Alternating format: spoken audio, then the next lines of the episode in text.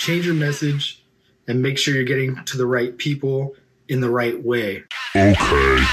This is Expert Perspective by Martin Gawlak Company. It's daily, so subscribe if you like it. We're not scared of you, so comment if you have something to say. We like you. Are you a liker?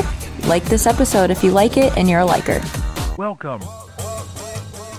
Customer targeting. Customer targeting is very important because you can do it. Digital, especially, lets you target people by age, even by income. Uh, you can pay a little more for targeting an audience, but the bigger the pool of that target audience with those attributes, uh, the more the more space there is to show your ads, whether it's Google search or Facebook or Reddit. so the cost doesn't necessarily have to go up or go up that much. It's also important because it lets you change your message and or the way it's delivered to that group of people.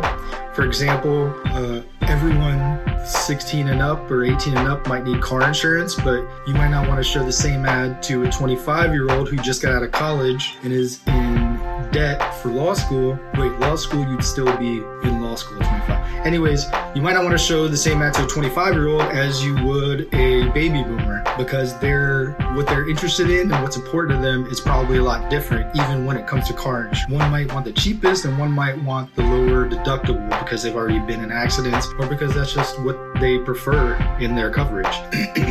so customer targeting lets you target by more than just age and you can think about it outside of digital. So when we were running a quarter million dollar marketing budget for a company, uh, we ran a lot of newspaper ads and even off newspapers like the local penny saver type stuff.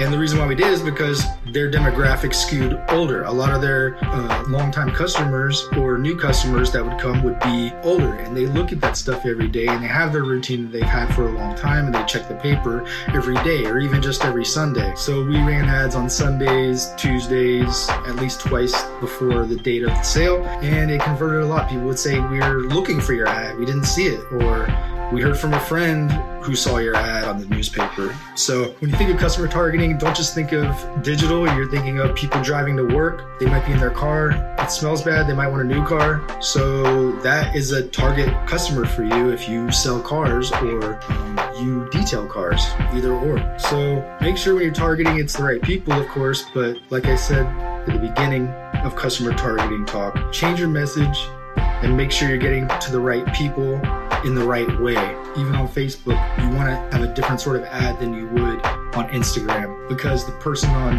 Facebook is more interested in seeing what's going on and getting into conversations. While on Instagram, they're more just looking for stuff to entertain them. They're looking for catching up with their friends on what they've done. So use targeting to your advantage. Use targeting no matter what. You have to do it, especially if you have a smaller budget, but also especially if you have a really big budget, because the more money you're spending, the more money you could be throwing away or not getting the most out of. Martin's glued coins onto snail mail brochures and managed quarter million dollar marketing budgets for small businesses.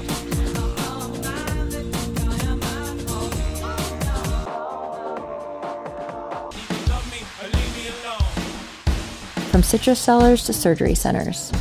He pulls no punches on our website or any of our content when bragging about how to do what we do well. Follow, like, subscribe, or do whatever, wherever you want. We have a podcast, Alexa Flash Briefings, Facebook, TikTok, and all that. And if you decide to partner with us, you know you'll get to relax since we've got that 100% five star review and success rate over all the years we've been around. What are you saying there? Martin's glued coins in a snail mail brochure? What does that mean?